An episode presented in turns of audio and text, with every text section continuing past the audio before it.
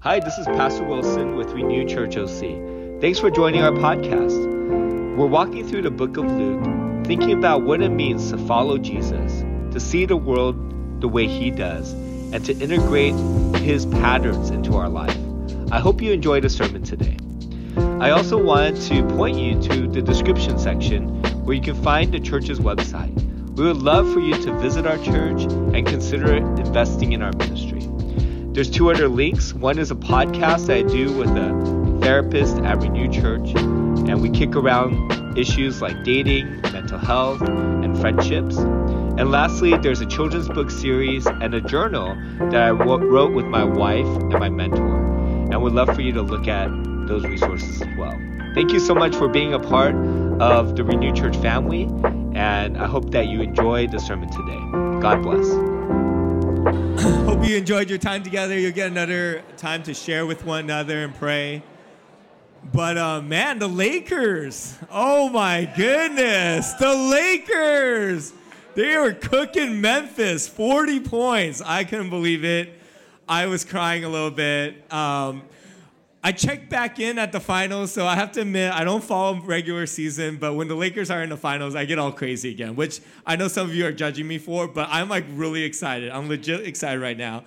And it also brought me back to my hoop dreams when I was a kid. So basketball meant everything to me. If you guys don't know, elementary school was really tough. I got bullied a lot. I felt alone through recess.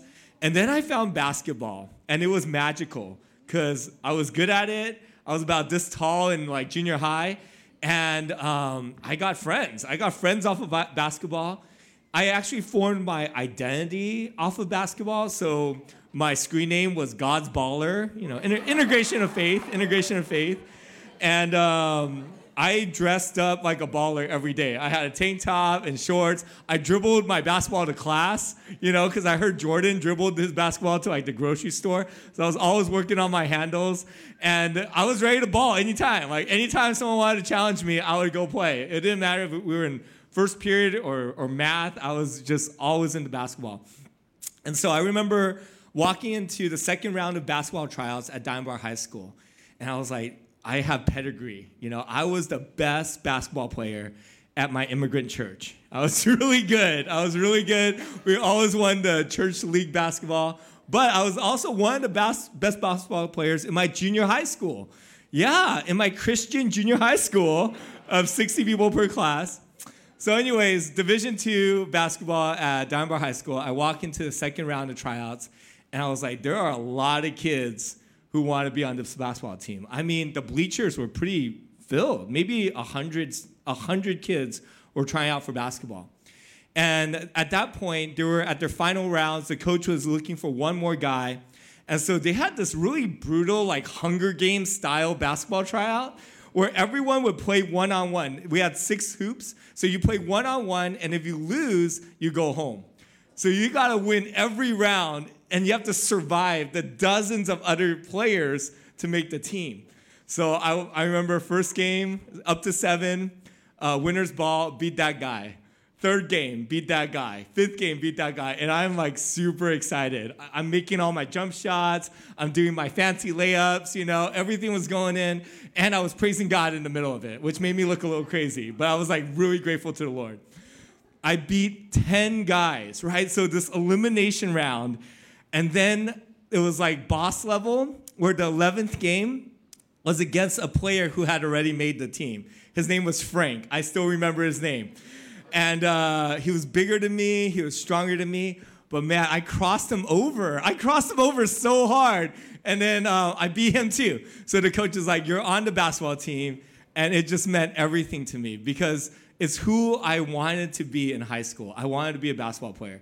So I show up Next morning, basketball practice is at 4 a.m. I set my alarm for 3:50, and I get to school at 4. We run practice, and JV runs practice, and first period, and then varsity gets the, the good spot, of course. When I think about the dreams that we had in high school, junior high, or even the dreams we hold now, I'm not sure if it's so dissimilar to Peter, who's always dreamt about being a fisherman and getting the big catch. He grew up in a fishing village His dad was a fisherman. Every trade was passed down from one generation to another. So I just imagine him casting lines when he was like five, reeling in fish at eight or nine, helping dad clean the nets, sending the boats off, and watching his dad from the shore reel in fish. And he's become pretty successful. He has his own boats, he has his companions that he goes fishing with. They do dragnet fishing.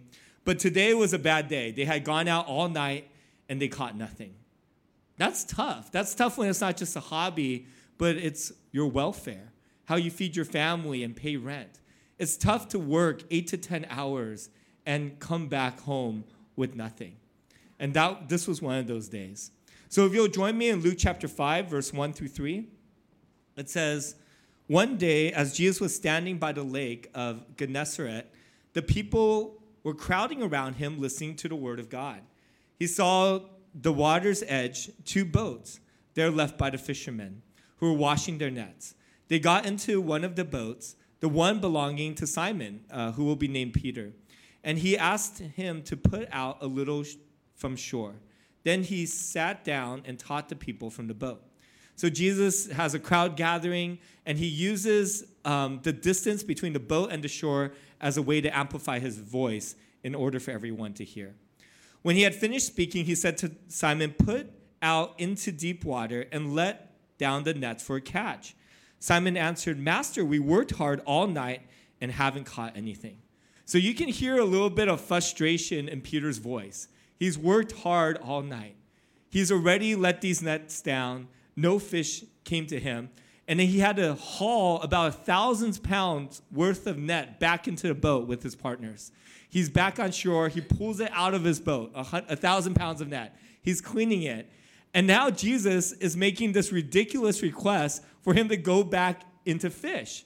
It's ridiculous because Jesus asked him to fish in the same spot he had just fished. And for eight hours, he knew there was no fish there. Also, Jesus is asking him to fish in the, in the middle of the day. And if you're a fisherman, which I'm not, because me and my sister went fishing once and she caught one, I didn't, so I never fished again. But if you are a fisherman, um, you know that you go before the sun rises because the fish come up to the shallow area in order to feed. But when the sun's up, they go down to the cooler parts of the lake and also to um, avoid predators. So this was the wrong part of the lake that Peter had just fished, and it was the wrong part of the day. But then he says, Because you say so, I will let down the net. When I think about uh, the sermon this morning, I want to talk about the first three steps in becoming a disciple of Jesus. The first three steps in walking and following Jesus. And I would say the first step is to b- obey Jesus in the seemingly small things, to do it because he said so. I wonder if we do things because we agree with him, if we do things because it's easy and he said so. We do things because he, he said so and we were going to do it anyways. But do we do what he says when it's hard or when we disagree or it's a part of theology that we're not sure about, but it's in the Bible anyways? Do we obey him because he said so? And then I also think about how when Jesus asks Peter to put down his nets, he doesn't tell him why.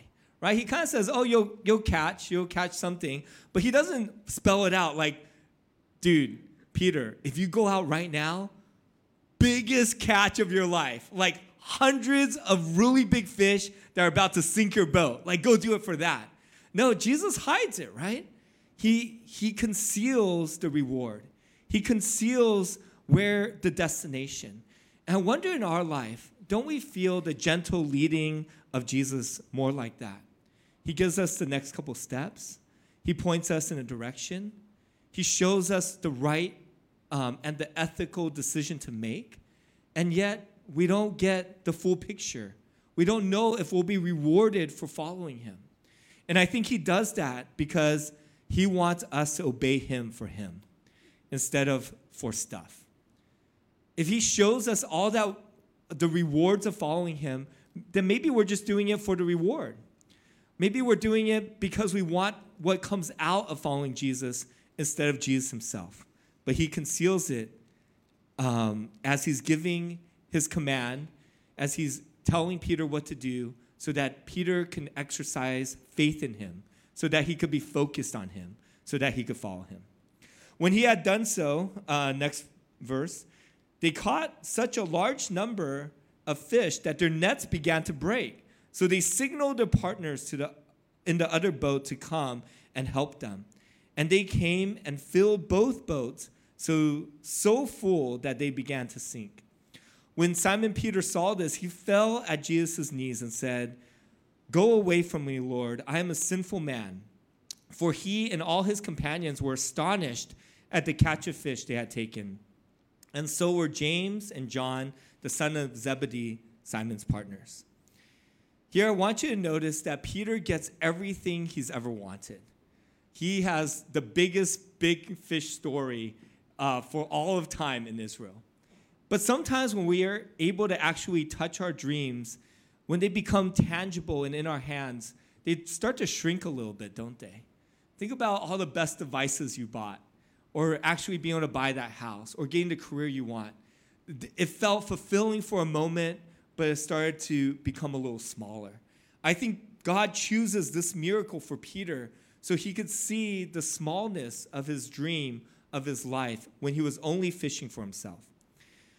But here also, Jesus reveals himself to him. So we see Peter fall on his knees in worship.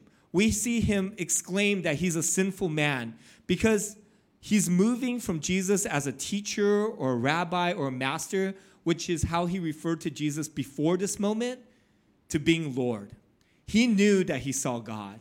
And this is how people who are in the presence of God respond. I'm a sinner and on their knees. Jesus started to blow up Peter's categories for him. Sometimes when we become a Christian, it's easy just to put Jesus in different boxes, right? He's in the church box, he's in the Bible study box. Um, I, I remember Jesus when I'm opening scripture, but Jesus is, wants to invade every part of our life. He wants to be Lord of all.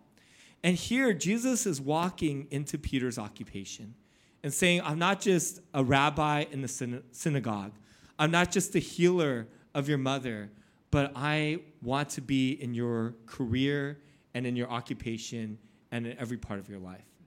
I wonder if jo- Jesus has showed up in your work yet.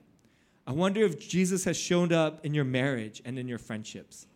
Uh, Liz shared a really cool story with me a couple weeks ago. She's a special ed t- a teacher, the wife of, of Ben. And um, she has the kids that have a hard time behaving in typical classrooms. And that's what makes up of her class. So it sounds pretty difficult. And a lot of these kids can be disruptive, but one of them is especially disruptive. And she understands he has a really difficult background. He's been through a lot. But what she told me was that he would actually wad up paper and throw it at her. Could you imagine doing that to your teachers? putting a piece of paper together and just chucking it at your teacher, right? That's an immediate suspension. But Liz tells me she's really good at dodging. That's one of the teaching skills you have to have for this classroom. Like she's just dodging paper. But once in a while, she'll hit him. And uh, she'll, he'll, sorry, he'll hit her with the paper. Man, those pronouns, it makes a difference. She'll hit him. No he'll hit her with, with the paper. I hope you don't get fired after this. I'm sorry. Make sure to listen to the whole thing. Okay. Um, she'll, she'll hit her with a piece of paper. And when I hear about that, I'm like getting mad for her, right? Um, I want her to hit him. And um, I'm like, dude, that's so disrespectful. Like, how do you respond when you get hit by paper? And she's like, I just let it roll off of me. I'll look at him. I'll be like, hey, good shot. You hit me today and then she'll just move on with the class and talk to him afterward. And the reason why she does this is because she really wants him to graduate. He can't do another suspension. He'll go to an, he'll go to a school. He might never graduate high school. He needs to graduate, and so she is willing to absorb, um, you know, the paper, but also like for me the damage to my pride and ego in order to love this kid. And so I see how Jesus has become master of all in Liz's life. That a place where we could segment out the Lord she's brought him in and said, I'll follow you here too. Jesus said to Simon, Do not be afraid. From now on, you will fish for people. So they pulled their boats up to shore, left everything, and followed him. I love this response that Jesus gives. First, he says that he'll be a fisher of men. And in the Greek, it says, You'll catch alive. That's what it means to fish in the Greek, here translated, men. So when you fish for fish, you're catching them for death, right? You're catching them to eat them. But Jesus is using that play on words and saying, Peter, you will catch men and women who are drowning at sea and allow them to live and bring them into life in me. That's the nuance of the language. I met a man who um, was in China and he did everything like his parents wanted he exceeded every expectation. He went to the best, one of the best colleges in Beijing. He went to the, one of the best law firms, and then he went to become one of the best lawyers uh, in the best law firm in his city. So he was just the top of the top, competing against like a million other people. Um, but he described his life at that point as I felt like I was on a boat in the middle of the ocean, and the rains and wood wind was ripping.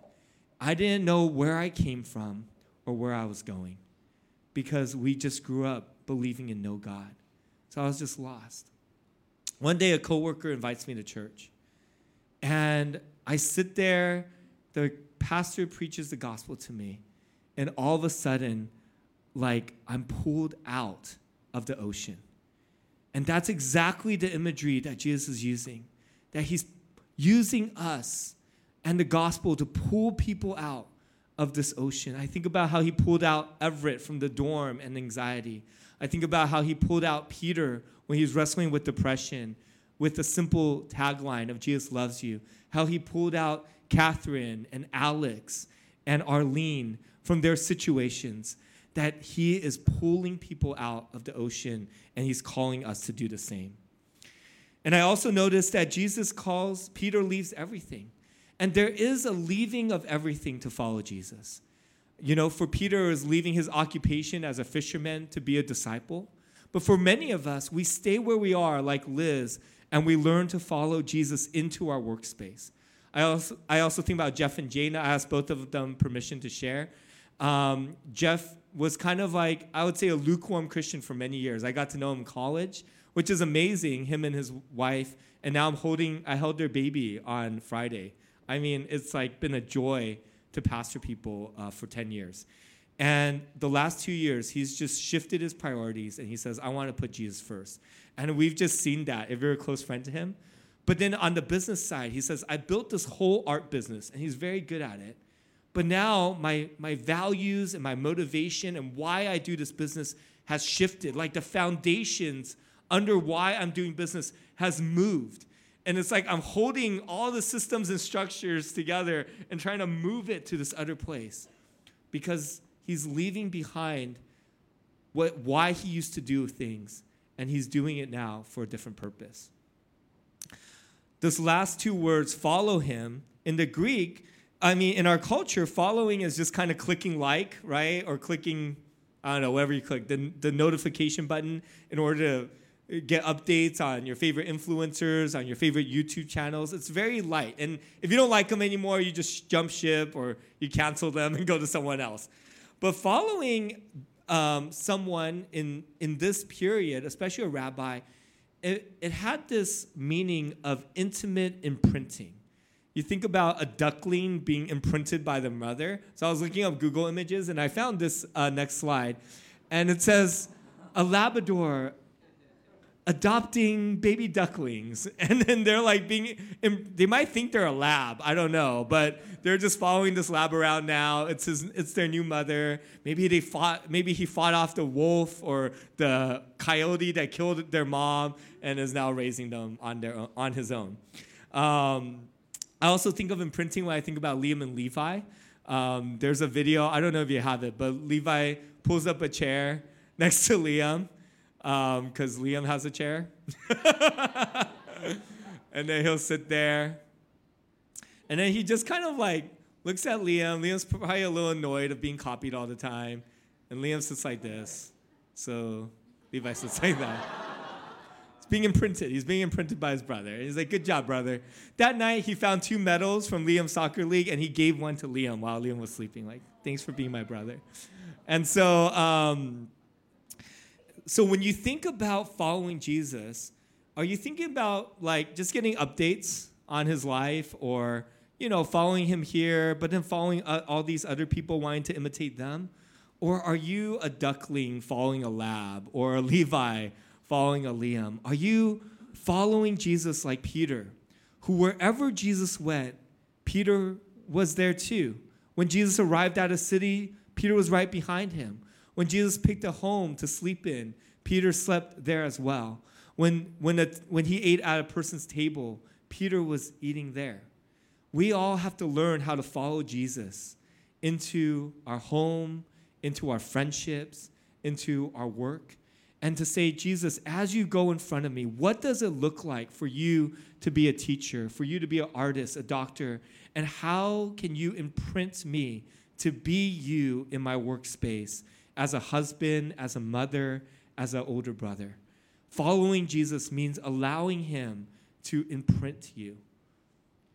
When I think about high school again, I, I, I, I'm, I'm keeping you all here because of the story. Everyone's like, you guys, they really want to be in the green room. I was like, no, keep the youth for one more week because I have a story for them. Okay, so I remember going to high school, um, getting on the basketball team. So I had, I don't know what teams that you guys want to be on, but I finally made the basketball team. But then tragically, I tore my ACL. ACL is like what holds your knee together. I was playing basketball. I was trying to, we were winning a tournament, and then, anyways, messed it up. And then I tore two more ACLs. You only have two ACLs, and I tore three because of a reconstruction surgery. And my identity that I built in basketball was fully shattered at that point, right? I couldn't ball anymore. I could barely walk for a while. And I remember wondering, like, what do I, who can who am I if I'm not basketball? Because this was me from fifth to ninth grade. This was my screen name. I had to change my screen name, right? I couldn't be God's baller anymore. I was just God's pet, or I don't know. and so and so gangsters were really cool. Are they still cool now? Are gangsters no? Okay. They were really cool like when I was in high school, Tupac, Death Row Records. And so all these Asians wanted to be gangsters, even though we were in Diamond Bar, right? It was very strange to be like a very wealthy gangster. And, uh, but they were in, they were in. So I was like, maybe I could be a gangster. But it's very hard to be a gangster and a Christian if you don't want to say the F word or if you don't approve of your friends dr- selling drugs at your house, which happened. Um, and then what really what was really the kicker, it was kind of a scary, scary story, but I was hanging out with a friend and they were he was starting a fight and he was like, "Hey, my cousins are coming. They're really hardcore and they're going to bring guns to school and then we're gonna like basically not kill this person but like intimidate them right? Like flash our guns and you should come with me. And i was like i don't know if jesus would like do that so I was disqualified from being a gangster. And then there was also another like really cool crowd of like Asian smart kids that was like, maybe I could do that. So I took like AP Bio and AP Chem and, and AP Calculus. And then I got, I had to drop out of AP Bio and AP Chem and AP Calculus. So I wasn't smart enough to be one of the smart Asian kids. I wasn't bad enough to be one of the bad Asian kids. And then God was like, what if you found your identity in me as a high schooler. Because I remember when I was a kid, like Jesus was close to me, but I started letting him go in order to take on other identities.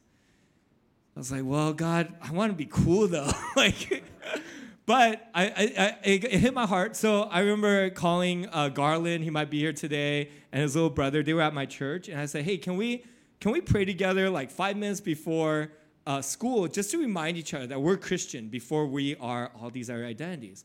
So we gathered in his car, the three of us. It's in the corner of the parking lot, right by the cha- trailer, so it was a little hidden. And I remember praying to him like this Dear God, thank you for the day. Please help me to remember that I'm a Christian. I wanted, I didn't want anyone to know I was praying. So I just turned to him and I prayed right to his face, making eye contact. And um, but God just continued to like pull on my heart. Hey, there's other kids on your campus that need to put their like identity in me first. So I started inviting other kids, and soon our car started filling up, right? Passenger seat, driver seat. It was the trunk or the bed of the truck. We filled up with four kids, and fi- and then one more kid came, and we hit like ten. I'm like, no, we have to leave the the womb of our like Jeep, and like be exposed. So I was like, let's go outside. And the first couple of times outside the Jeep was like really awkward. Um, and then another friend at a Bible study prayed with me. She was in high school as well, and she had a vision from God, and I really like held on to that vision. She said, in the same gym that I would play basketball in, there was like this big rally. The cheerleaders, the dancers, everyone's cheering, and all of a sudden the lights go out, and it was fully dark. And someone on the someone who's emceeing said, "If you love Jesus, let your light shine." And there was like a candle, like magically in my hand, right, that I could light. And I was like so nervous because no one else was lighting their candle. But I ended up in her vision lighting my candle. So there was like one little light in this big dark gym. But then on the other side of the gym, someone lit their candles. And then on the other side, someone lit their candles. And then suddenly, this one little candle became a few dozen and a few hundred. And the gym illuminated um, with this warm light. And it was an encouragement to me that I shouldn't be hiding my faith, that I shouldn't be hiding my identity. I, I wasn't hiding my identity when I was a basketball player. I was wearing the team jersey every day. Like, why is he wearing it on non game days, right? But now, as a Christian, I'm trying to hide in my van, in my friend's Jeep. And so, anyways, we come outside, and I said, let's be proud of our faith. So we started worshiping. People started hearing about us, and our little group of 10 became 20, 30. And then there was the pole day where you pray at the pole. So we went out there, and then it grew to 50. And it, I was like, dude, this is a lot of a lot of students. And I said, hey, we're gonna meet here every day from now on. So we ended up meeting over the next year and a half from uh, 6:30 to 8 a.m. when school starts. We did an hour and a half of prayer.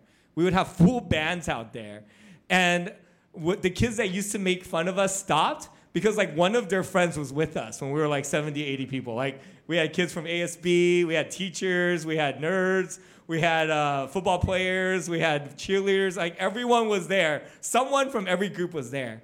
And then we saw this little prayer meeting ripple through um, you know like 10 other schools. I had 10 other christian club presidents come to my house and i vision casted and they all launched prayer meetings. And we saw a little revival.